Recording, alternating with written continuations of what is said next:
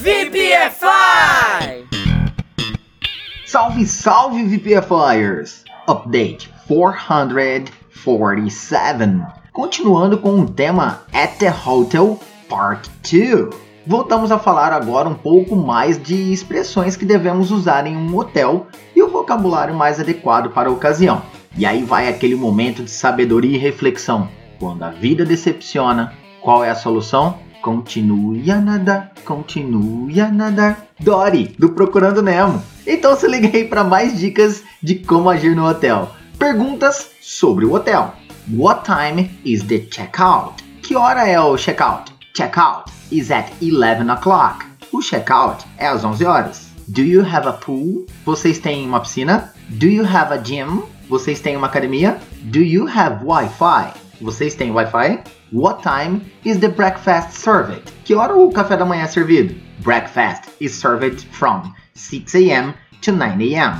O café da manhã é servido das 6 às 9 da manhã. Agora ligando para a recepção. Excuse me, we need more towels, please. Com licença, nós precisamos de mais toalhas, por favor. I need new sheets, please. Preciso de novos lençóis, por favor. E agora vocabulários que você pode usar no hotel. Vamos lá. Começando por amenities, itens disponibilizados aos hóspedes, como sabonete, sais de banho, toalha, touca de banho, etc. Check-in, procedimento de entrada de um hóspede. Check-out, procedimento de saída de um hóspede e envolve o pagamento de seus gastos e apanhos de bagagem. Infant, termo utilizado para designar bebês de 0 a 2 anos. Já a sigla CHD é a abreviação de Children, usado para crianças de entre 3 e 12 anos de idade. City Tour passeio previamente organizado para conhecer os atrativos turísticos e culturais de uma localidade.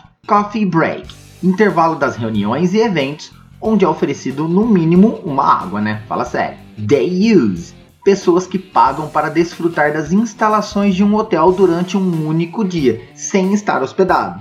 Upgrade concessão de status superior ao da reserva previamente efetuada, sem nenhum ônus ao cliente, ou seja, sem nenhum acréscimo. Downgrade disponibilização de um apartamento de categoria inferior à solicitada pelo cliente.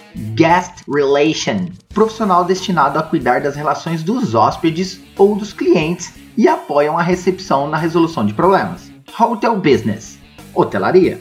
No show o não comparecimento do cliente na data horário previamente acordado para a realização de um serviço. Overbooking reservas feitas além da capacidade do hotel. Resort hotel do tipo de lazer. Rooming list lista de hóspedes por apartamento enviado previamente ao hotel, mencionando o nome dos hóspedes e a forma de acomodação dos mesmos. Room night é o pernoite. Standby ficar no aguardo. Transfer viagem que um passageiro faz do aeroporto ao hotel e vice-versa, ou para algum determinado outro local. Voucher documento emitido por agências ou operadoras que autoriza o fornecimento ou pagamento de um serviço. Wake up call chamada para despertar. E por fim, walk-in guest hóspede que chega sem reserva. Curtiram as dicas? Espero ter ajudado. Agora é só pôr em prática. Teacher Baby off.